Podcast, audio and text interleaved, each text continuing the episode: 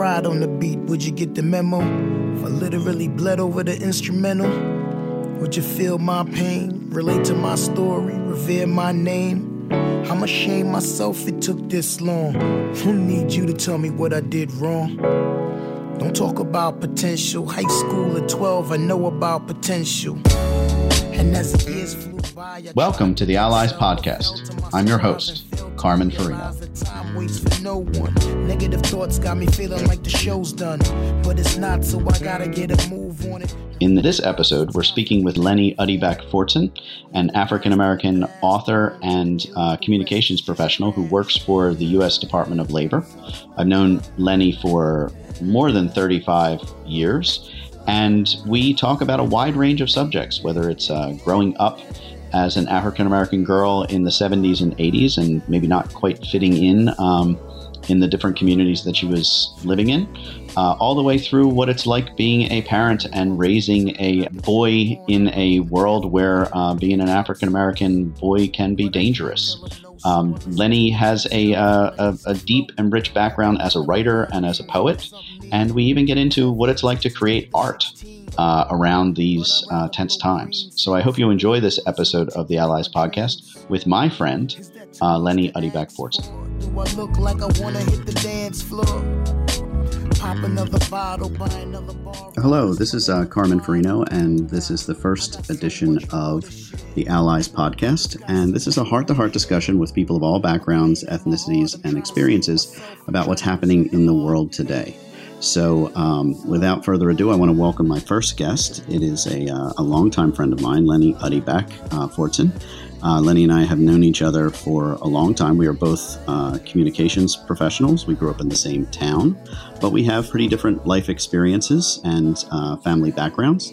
So, Lenny, I want to welcome you to the podcast and dive right in. Thanks so much for having me, Carm. I'm really excited to uh, have this discussion. Well, you know, I, I think the context for everybody is um, with the protests that are going on, um, interactions between people with different backgrounds, whether you're an African American woman like Lenny or you're a, um, a, a white male like like I am. It becomes um, more difficult to have frank discussions when people are afraid to offer their opinions.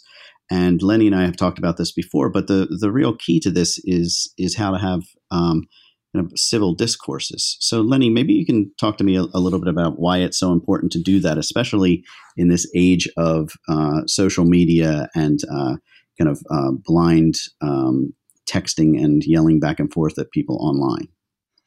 It's funny that you should say that because um, before we started talking, I was on Facebook and just sort of scrolling through and just um, sort of marveling at all of the different heated discussions that were taking place um, with a lot of um, misunderstanding and a lot of um, throwing um, accusations at, at people.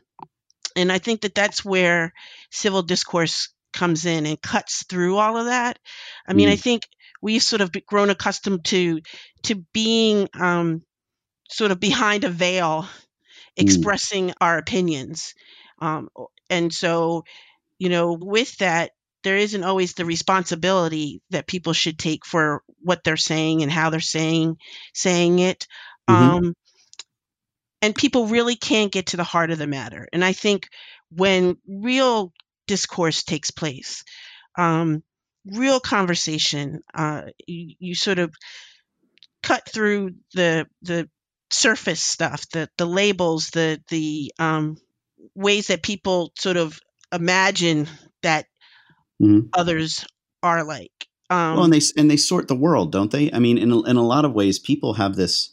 You know, it's the human interest to say, you know, this person fits here, that person fits there, and I think to a certain extent, from from my perspective, this layer, this barrier, where you're not in the same room with somebody, um, makes it a lot easier to to impersonally sort people. Oh, definitely. Because I think people, to in order to make themselves feel comfortable, they have to sort of put people in different pegs. So, because then then that that makes sense to them. Um, Well, you, I mean, you've you've gone through that, right? I mean, you've you um you grew up in the the same town as I did. Um, it was um, both African American neighborhoods and Caucasian neighborhoods, but not a lot of Latino, not a lot of Asian Pacific Islanders, um, and it you, you felt in a lot of cases, even as a child, that you were kind of sorted, you know, and sometimes you don't always fit. Well, or you sort of see, or, or you're sort of treated like you have one foot in one pile and one foot in another. I mean, and that's kind of how I grew up. I, I grew up in an, in a development that um, was predominantly white. Um, I Mhm. think maybe there were a handful of um, African American families, if that.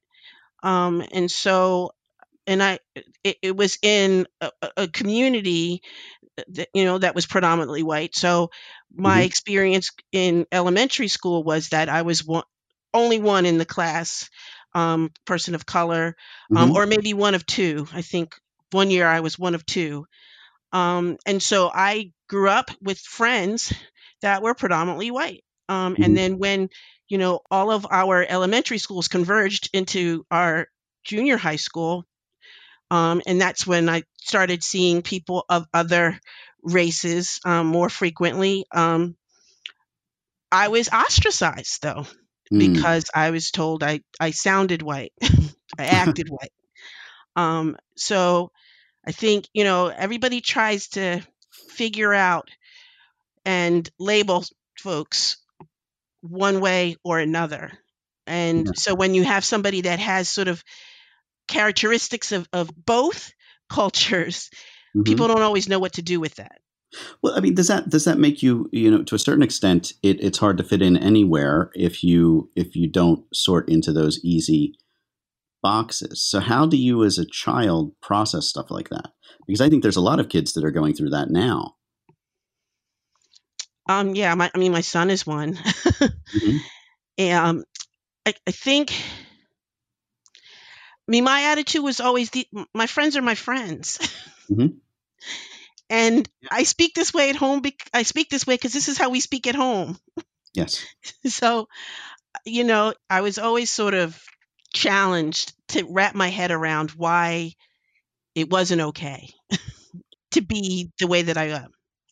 part of what I what I want to get at with podcasts like this are to ask you know awkward questions of of people, and um, and to really kind of dive into their point of view.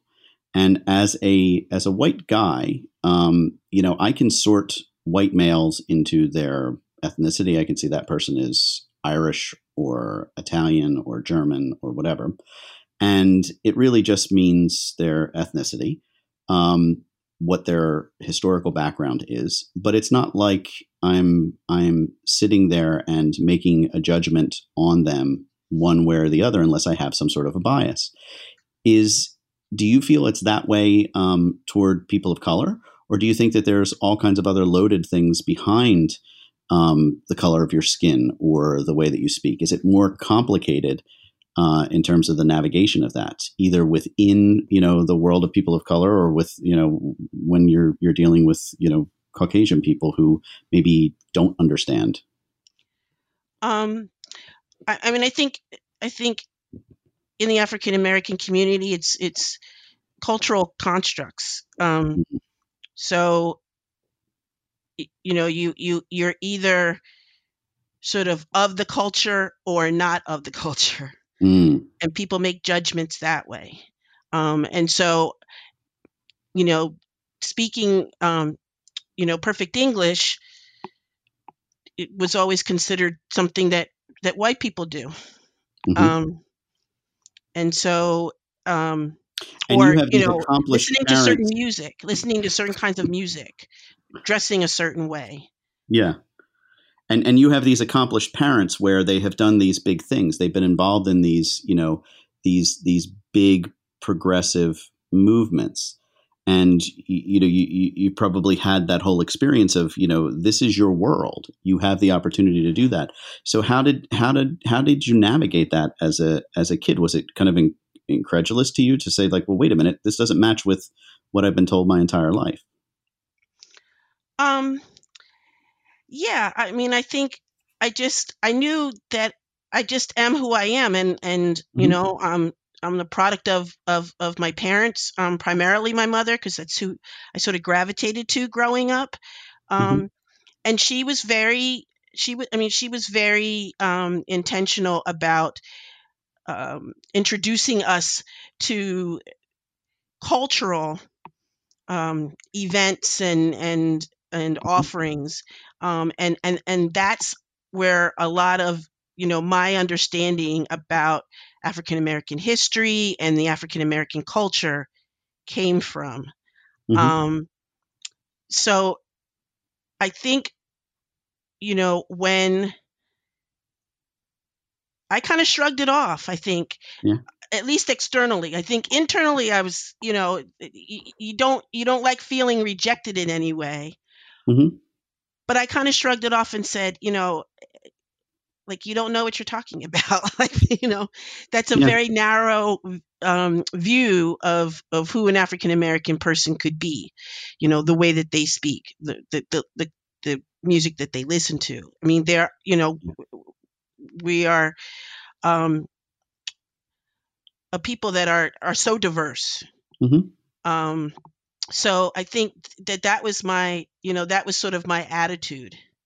Um, when when my mom my mom grew up in Alaska and California, and when she moved from um, from there to South Philly, she was a, her her mom and her mom was a big reader, and so they they read all the time. And she went to South Philly where there weren't a lot of readers. And my father's father couldn't understand how why she was reading a book and laughing at what was in the book. He just couldn't wrap his head around the fact that you know she was experiencing these stories, and um, it separated her from a lot of them, and it separated me, you know, a kid who walked around with a book all the time, um, because that's not how that culture was. Um, and when you find there's something different like that, you feel a little bit more isolated. Um, but what I want to get at there is when when you do that, don't you seek out the commonality? Do you you look for the things that we that kind of align up? That say, well, we all we all feel this, we all feel that, and I feel like right now we're focused. Um, we're not focusing on the things that we agree on. That maybe it's social media, et cetera. Um, but I find myself at some point stopping and saying, "Do we agree with seventy percent of what our thinking is?" And there's thirty percent that we disagree when we have these discourses online. well, I mean, I think if we even, you know, think about it in terms of the basics, you know, Mhm. we all love our families. You know, we all want to do well. We all, you know, if we have children, we want to make sure that our children are happy and healthy. Um, Yeah. We want to enjoy life. I mean, I think we all can say that those things are um, are things that we're that we're you know um, that are important to us. Um, and I and I do think that you know th- that there are things that, more things that we have in common than um, than things that separate us in terms of um, ways of looking at at at, at the world. Um, but I but I think that's where the discourse comes in because I think people can get closer to the middle when they spend time really talking and and and um, again cutting through the the the, the surfacey stuff. I um I teach a class at Gwynedd Mercy and um, it's called Examining Post-Racial America. And one of the projects that they have to do is to gather a group. It has to be a heterogeneous group. Um, and they, you know, for about an hour, have to engage in dialogue about the, this issue. And I mean, the question on the table is is it possible for there to be a post racial America? Yeah.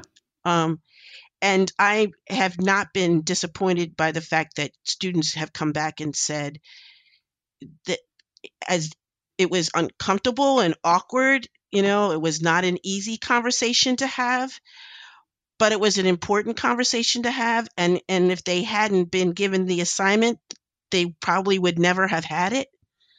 Mm. Um, and that, you know, a lot of a lot of those walls were broken down um, during the course of, of those discussions. Well, Um, you- and so I, I did. I, I taught um, Toni Morrison's novel "Beloved" uh, at Rutgers to freshman um, 101 students, and um, the faculty didn't want me to teach it. They felt like mm. it was it was too difficult a book. Um, but you know, two thirds of the class were African American, and it seemed to me that teaching a book like that that talked about those issues was more relevant, especially to women. Um, to to see you know to see and discuss those those voices and um, they really really engaged in that topic and not just you know the the African American uh, students but but everybody did because I think it part of that is opening up people's eyes to you know someone else's experiences and you know I, I, w- I want to segue into something that frustrates me um, just and I know it frustrates you at times too. It's the the way people use language. Um, mm.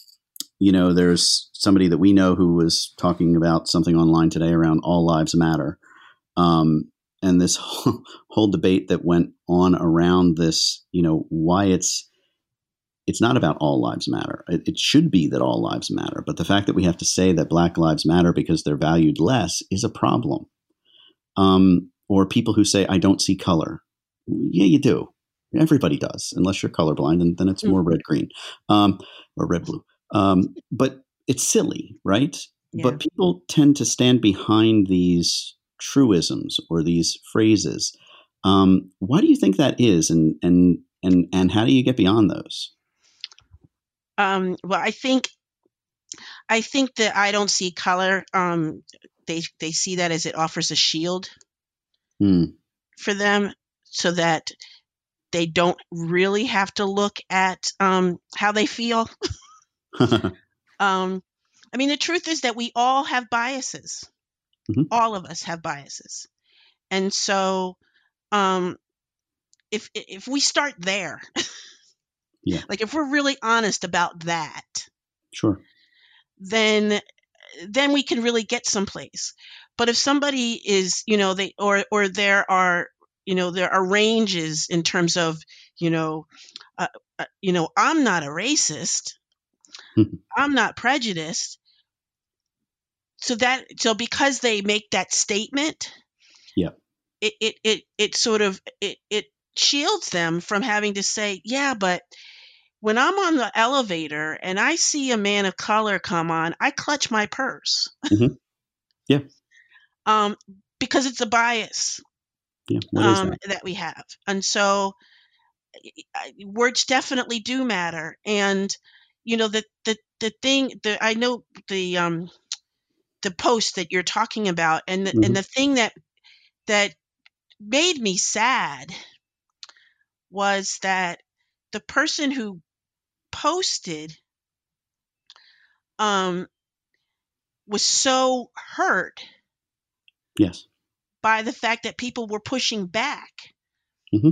um, you know, at her about, well, wait a second, you know, when you say that, when you post the way, when you post what you posted in the midst of everything that's going on, do you recognize how that comes across and how that might be um, received? Mm. And um, Eh, but she was but she was she was hurt. Her feelings were so hurt. And you know then then you had people that were trying to um sort of quell her feelings and they were but you're a good person. And the thing is that it's it's not about good or bad. No. It really isn't. It, it is about perspective. And and there's nothing wrong with somebody offering you um you know or challenging your perspective and then you come back with your perspective and i mean and that's where debate and and and discourse happens. Um but we've got to get real and we've got to get honest with the, with ourselves uh, and that's everybody. Well it's um, uncomfortable. Um, i mean yeah. it, it, causes flop sweat i mean it, it yeah. if, if you're if you're online you have a you have a little bit of a remove because people can't see your face um, but if you're in a room with somebody and you see somebody say something um, uh, or they react a certain way, it's socially awkward to bring it up, to mention it, but it's Yeah. necessary. You know, it needs to be done. Um, you know, I had this experience in junior high school that I think is it's kind of funny, but it but it actually it threw me for a loop when I was I don't know what are you thirteen when you're in Yeah, first year junior high. 13, 14. Um, so you know, we didn't have a lot of money, and my mom um, would never buy me Nike or Adidas shoes. She just wouldn't, um, as much as I begged. Um, and one day she came home and she she gave me these shoes, and they didn't look great, but she liked them. And you know, I was 13, so she thought they were cool because they had a kangaroo on them. And it was my first week of junior high, and I showed up um, at a middle school that was, you know, 35% African American with Kangol on, Kangol sneakers. And for about three days, I was really, really cool to the kids who knew what Kangols were, and I didn't. And I sat there puzzled, not understanding as they were talking to me and asking me, you know, what hip hop people I liked. And there were like five people. And then they originally, after a while, they found out I didn't know what I was talking about. I had no idea. And it was funny that everybody drifted away. And I, and I, and I thought I know nothing about what Kangol is. There was no internet. I never really figured it out um, for a while. And I think about that, and it's so stupid and silly for me to go through something like that and puzzle through it. But kids go through an enormous amount of feeling alienated and other. If you're a if you're a kid who's gender fluid, if you if you're gay or bisexual, um, it's in your face. These interactions and this ignorance and this lack of sensitivity. So, how do you raise kids? You know, my kids tell me none of their friends talk about these issues the way that we do, that we talk about them a ridiculous amount. Do you find yourself doing the same thing? Um, yeah. Um, le- let me just start by saying that you know, as the mother of an African American son, um, you you kind of, especially about race, you kind of have to have a conversation Mhm. um, that sort of lays out what life might be like, life is likely to be like um, Mhm. when they go out into the world. Um, you know, when they're in school, when when they grow up. Oh, you know, I, I was speaking to my mentor this morning, and he was saying, you know, we have to have that talk just like parents have to tell their kids all parents have to tell their kids don't touch that um, don't touch the stove because Yeah. it's hot and it will burn you um, you know it's just one of the the like you said the truisms that that, that my son has to deal with and and now he's six six Yeah. um, and and pretty you know big and he's going to be playing football and so you know he he's you know he's going to be seen as a threat and i think i think th- that yes we we have conversations about what's going on in the world because i think as my husband and i are trying to make sense of things you know he's sort of in the mix of, of, of those discussions trying to make sense of things and then trying to make sense of things for our, ourselves and then also trying to kind of help him sort of see his way so he can navigate um, the things that um, the society sort of throws at us. Yeah, but yours are different. This this is the thing that's that's throwing me is that you know I can I can tell you about the sneaker thing and it's amusing, right? It's a little kind of blip of something that I remembered in my life. Um, I don't ha- I've never had a conversation with my kids that said you need to behave differently because of how you look, um, or because there are people out there who may judge you indiscriminately. Um, and so you shift into a much more serious conversation with a child for their protection. You know, the, the silly thing is, you know, don't go up to strangers.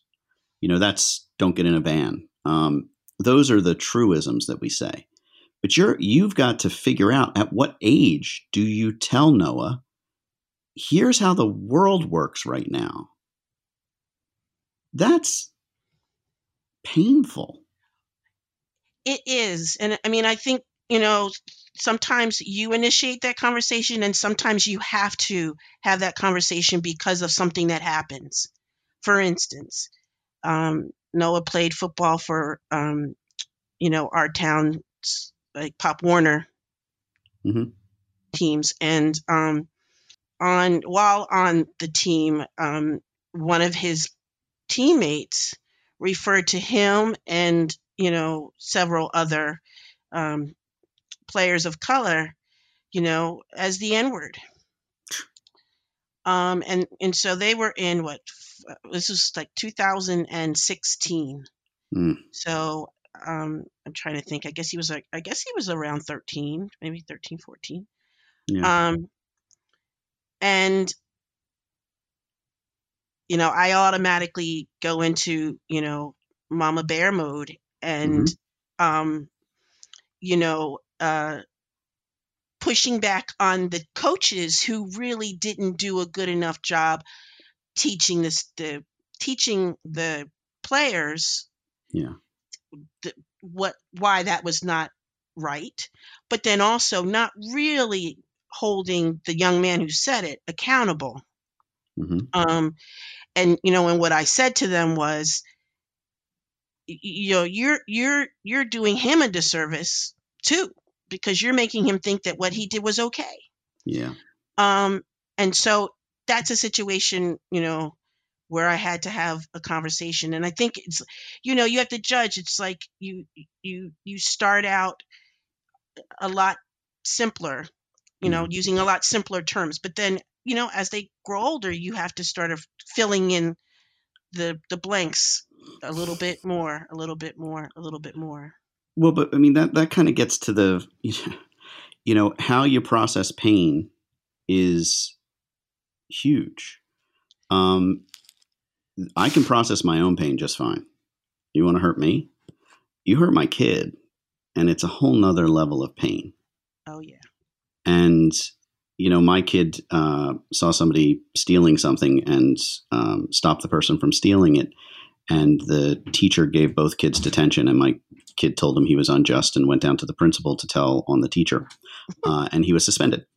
Um, and uh, in the process of doing that, I had a conference with um, the teachers, and one of them used the phrase, you know, well, they just these kids just need to man up, and I I lost it.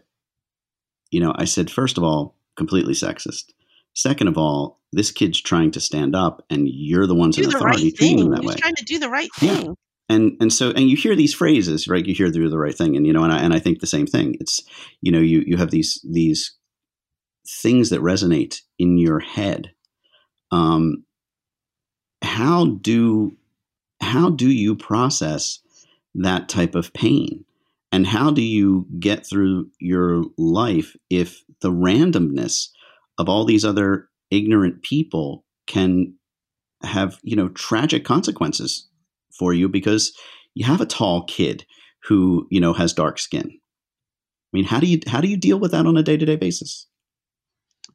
um well i think talking it out helps um and you know several pieces of poetry have resulted from Mhm. circumstances that i've been in or that our family has been in hmm um you know Well- sometimes you feel like screaming Well, tell me about that. I want to know more about why does poetry, why does the rhythm and the structure of trying to distill, you know, these experiences in words, why does that help you? Because you're a published author. You've written how many books? three Three books. You you have a strong faith, um, and you lean on these words, and other people lean on your words. Why is that so useful for you? Um, because to me, once it's on the page, it's it has life, and and it takes on a life of its own. Um, so the so the poem that I wrote about the experience with the football team, you know, has been read um, in numerous places in front of numerous audiences, and and so they were able to um, take in the the circumstances um, by which the the poem was created. So I think it's it's it's my way of doing something um, because I've always believed that words have power. Um, and so, you know, when I when I use my words to you know to project what's going on in in you know around me, Yeah. um, then I, then I feel one it's healing because it's like you know it's like you've gotten it out, and two I- know that it will ha- it will have it will take on a life of its own because you know people will read the book people might talk about the poem um, I, I was I was um, invited to read some of my poetry at a, a, a Gwynedd Mercy class Mhm. um, and, and was talking about race and um, and when the students sort of like you know the, the teacher had the students write a reflection on the session and I was amazed at how they got it Yeah. and, and how um, and how it meant something to them and how it might have moved the needle a little bit and so that to me is satisfying Well, Because- but that's. I'm sorry. No, no, no. You go ahead. Because no, I was just going to say because there, you know sometimes there's only so much you can do, and and the, the situation with the football team. I mean, I you know I was ready to go full throttle. um, my husband, who's a little bit more temperate, was like, "Okay, no, I think we need to leave this alone." Um, and I didn't want there to be friction in my house, so I I acquiesced and said, "Okay." But I was frustrated because I was like, "This is wrong, and something needs to be done," and you know, and so th- that's that's why you know the, the poem gave me that satisfaction, and you know, I will have the final say, and and and the the the situation, you know, will will um not just die um because it shouldn't die. You know, when these when these things happen, I think people need to be called on it because how do they know they're you know, I think some people yes, they know that they're wrong and they do it anyway, but then Yeah. some people just don't know. And so sometimes pushing back helps them to at least um, maybe a little bit understand the the, the issue. Um, but but pushing back with art has um you know first of all your your poetry is concentrated so you're you're you're focusing it on a particular issue or an emotion or a feeling that you want to get across and it also takes it out of the direct confrontation right mhm. um, and you get to have a conversation. And I think that conversation is what matters. I mean, when you and I have talked about this before, we talked about what you know Germany did. You know, when they when they went through you know the Nuremberg trials, and they look at the you know the way that Germany has kind of reset itself uh, Right. related to Nazism, or what the you know the South Africans did um, when they had their uh, their reconciliation councils. You know, putting people who tortured people in the same room with them so they could hear. Why is it so important that people actually hear directly from from people, and why is it important to do it face to face and not just on social media? because you you can't run, can't Mhm. hide when you're face to face. Um, you you know it's it's like hitting you in the face. Mhm. Um, and I think you know when people are uh, when when they are confronted with the truth of the of the pain that that's been caused, I, I think it, it it's more real. When you're when you're standing in front of the person that was um, affected by whatever happened, you you know you can't sort of wish it away um, Mhm. as just a you know something that happened somewhere to somebody Yeah. when you're when you're when you're standing in front of the person that that that you know has had to deal with whatever it was that that the pain that that that was caused. Um, you are you are forced to see it. Hmm. And to be to to so kind of be in the moment, right? To to sit there Yeah. and, and deal with it.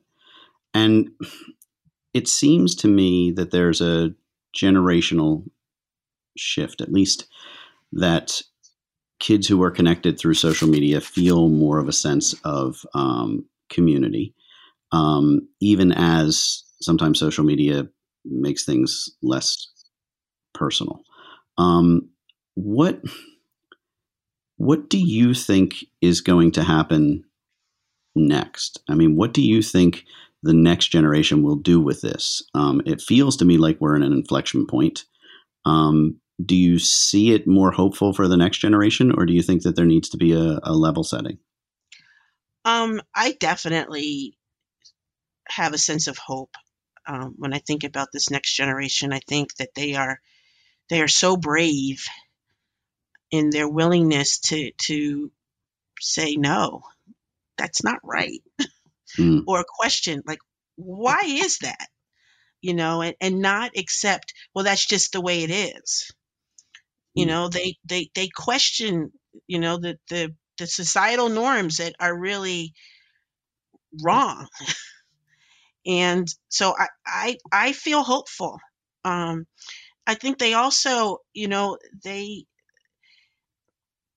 they don't seem to to gravitate towards the labels that our generation and generations before us have come to embrace. Um, Yeah. They they don't they don't buy that. They you know they they don't think it's necessary and and they think it's wrong. Um, and they're just like you know just can you just treat people fairly treat people equally can you can you just do that mhm, like why is that such a hard thing to to even grasp yeah. and i and i think that because they'll keep pushing back i mean and i think you know little by little as as previous generations die off and this Mhm. generation continues to to to grow and get older and be sort of the leading generation and then uh, with, with generations to follow the, the the norms will have changed mhm. i believe Well, so so let me um, be, before we end, I want to um, I have three different things I want to talk about. One is um, what advice would you give to um, to Caucasian people, to white people who want to learn more and understand what it's like um, to go through what's happening now, um, to see what's happening on television, um, to see protests, to go through the um, the back and forth. What what advice do you give them? um i i two it's twofold i think one is you know have a conversation if you if you have a friend of color have a conversation with that friend and and and ask them because i think sometimes you know we might we might spend time on the niceties but we don't really get to the, the thick of things and so i think Mhm. people have you know but if you so if you have somebody that you have that comfort level with spend some time talking to them Yeah. um so that you can kind of you know glean their their perspective um i also think you know history is important and i think you know all of us need to have a sense of history um and so you know there's so much information that's available um you know there are books there are Mhm. articles there are videos there are there's just so much Yeah. just to kind of give um the, the the sense of history for people of color and not just African Americans but like you know Latinos and and and Asians and Pacific Islanders and and and you know there there are um, atrocities that have been um, perpetrated against all those different types of people. Sure, absolutely, yeah. So so so yeah so so so learn you know learn the history and um, because I think when you when you learn history then it puts things in context. Mm. Well, you Um, know, I mean, and that's exactly what I think. I, I think that the context is is what's king. it's it's not the content. It's can you understand the context that somebody's living in. So Right. so so with that, the two questions that I that I want to end with are so what and now what. So what that we're sitting here and we can't go over the Ben Franklin Bridge to Philadelphia because it's closed, or that the Walmart Walmart is boarded up. So what? Why does that matter that our lives not only are disrupted by COVID 19, but they're disrupted by these massive protests that are happening, um, not just in major cities, but in suburbs as well? So what? What's that mean? Um, I, I think it really speaks to the fact that when one part of our society, when one group in a society is, um, eh, you know, when they when they are troubled, when when when there are when they have problems, when when they are not treated fairly, it it it impacts everybody. Um, Hmm. you know, it, it it impacts people differently, but the tentacles are reaching, eh, you know, all Yeah, around. Yeah. So, you know, that's I think that's at the heart. And you know, I also think, you know, and my my my prayer is that people will, yes, um, you know, there are riots and looting and fires and things that are horrible that pain me to see. Mhm. Um, but but but I hope that people will not lose sight of why. Mhm. I mean, and also not lose sight of the fact that everybody that's out there is not doing those things. Yeah. There Mhm. are outside influences Mhm. that are causing some of the strife too.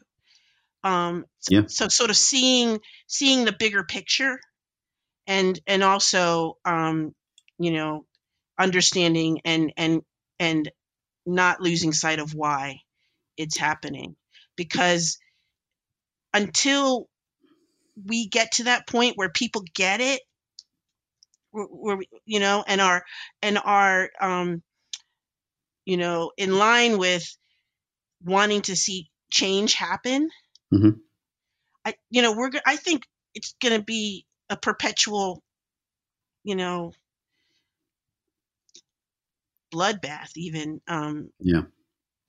because it just keeps repeating itself. Well, and that and that's kind of that that's the piece that I want to I want to end on is now what? You know, with all of this, what's your wish? What's the what's the hope um, that needs to happen beyond everything else that's happened before? Because it does feel like a Groundhog Day situation. Um, what do we need to do differently? Okay. Um, I don't know if you've ever heard of a, a man named Daryl Davis. hmm He was a musician. He used to play with Chuck Berry and Jimmy Mhm. J. Jimmy J. Lewis, or Yep. um, he has taken on um, a mission to educate um, white supremacists. Yes. um, he, and he's helped to um, Two hundred of them. convert like 200 Yeah. Uh huh. and um and and and the way he's been able to do that is his willingness to okay look past some of the obvious stuff that's going to come out of it but but really see the value of getting to know people Yeah.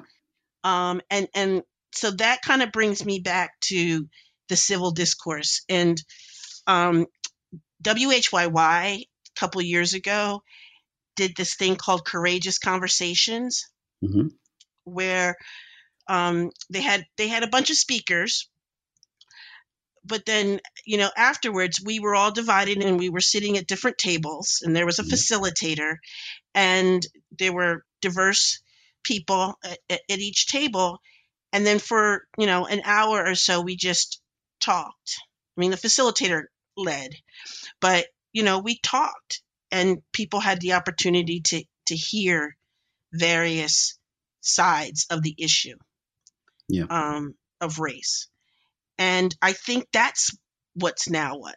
I think those conversations are crucial and they they need to be set up across the country um, so that people can really start to just talk to each other um, and you know that the one thing that uh, the WHYY um, event specified was that you know there were going to be some ground rules. You know, so they had you know a guide to respectful conversation, hmm um, so that the conversation can happen without all the craziness. Sure. Well, I mean, that, so maybe that's the best way to end. I would love to see a guide to respectful conversation. I would love to be able to, you know, find places where you can um, where you can go to be educated, but we we teach that discourse. Um, I think civil discourse is um, is why I wanted to do this and why I wanted to talk with you first. And you know, I, I want to end on on something that um, one of the most clear conversations I had with you when I was 15 or 16 was sitting with you and a woman named Sheila Gaffin and a guy named Joel Trinidad, um, who were both friends of ours. And we were talking about Ronald Reagan. And you were educating me on the way Reagan treated African Americans. And I was ignorant. And I remember this conversation with you. And I remember thinking that this was a person that I needed to stay in touch with, that I needed to stay connected to because you could teach me. And I appreciate that um, because you're one of my oldest friends. You're friends with my wife. You're friends with my friends. And I value your perspective. Um, so that's why you were, why I asked you. Um, because I didn't, uh, I couldn't think of anybody that I've trusted longer to talk straight to me about these things. So I want to thank you for that. Well, from one teacher to another, because I always learn from you. Um, and I uh, have just been, um, you know, I've been I've been disheartened about the fact that some of the people that I love the most have been kind of quiet Mm. during these times. Um, but you know, I can always trust that you will stand up for what's right, regardless. And Well- so I appreciate you um, in just the same way that you know that you just ex- expressed appreciating me. Well, thank you, and I will. Um, I will tee this up before anybody else who knows me that yes, you're not going to stop my big mouth. So I, I appreciate that. Okay, that's all the time that we have now. I really want to thank you. Um, this is Lenny Unnebeck Forson, who is a friend of mine from a very long time ago, and this is Carmen Farino. We will do more of these. Um, we're finding our way here in terms of the format, uh, and I want to thank you, Lenny, for for helping us do that. And I think uh, the biggest hope that I can have is that we'll look back in a year or two or five and say that we started something here that was interesting and helpful. So thank you for that. Thank you.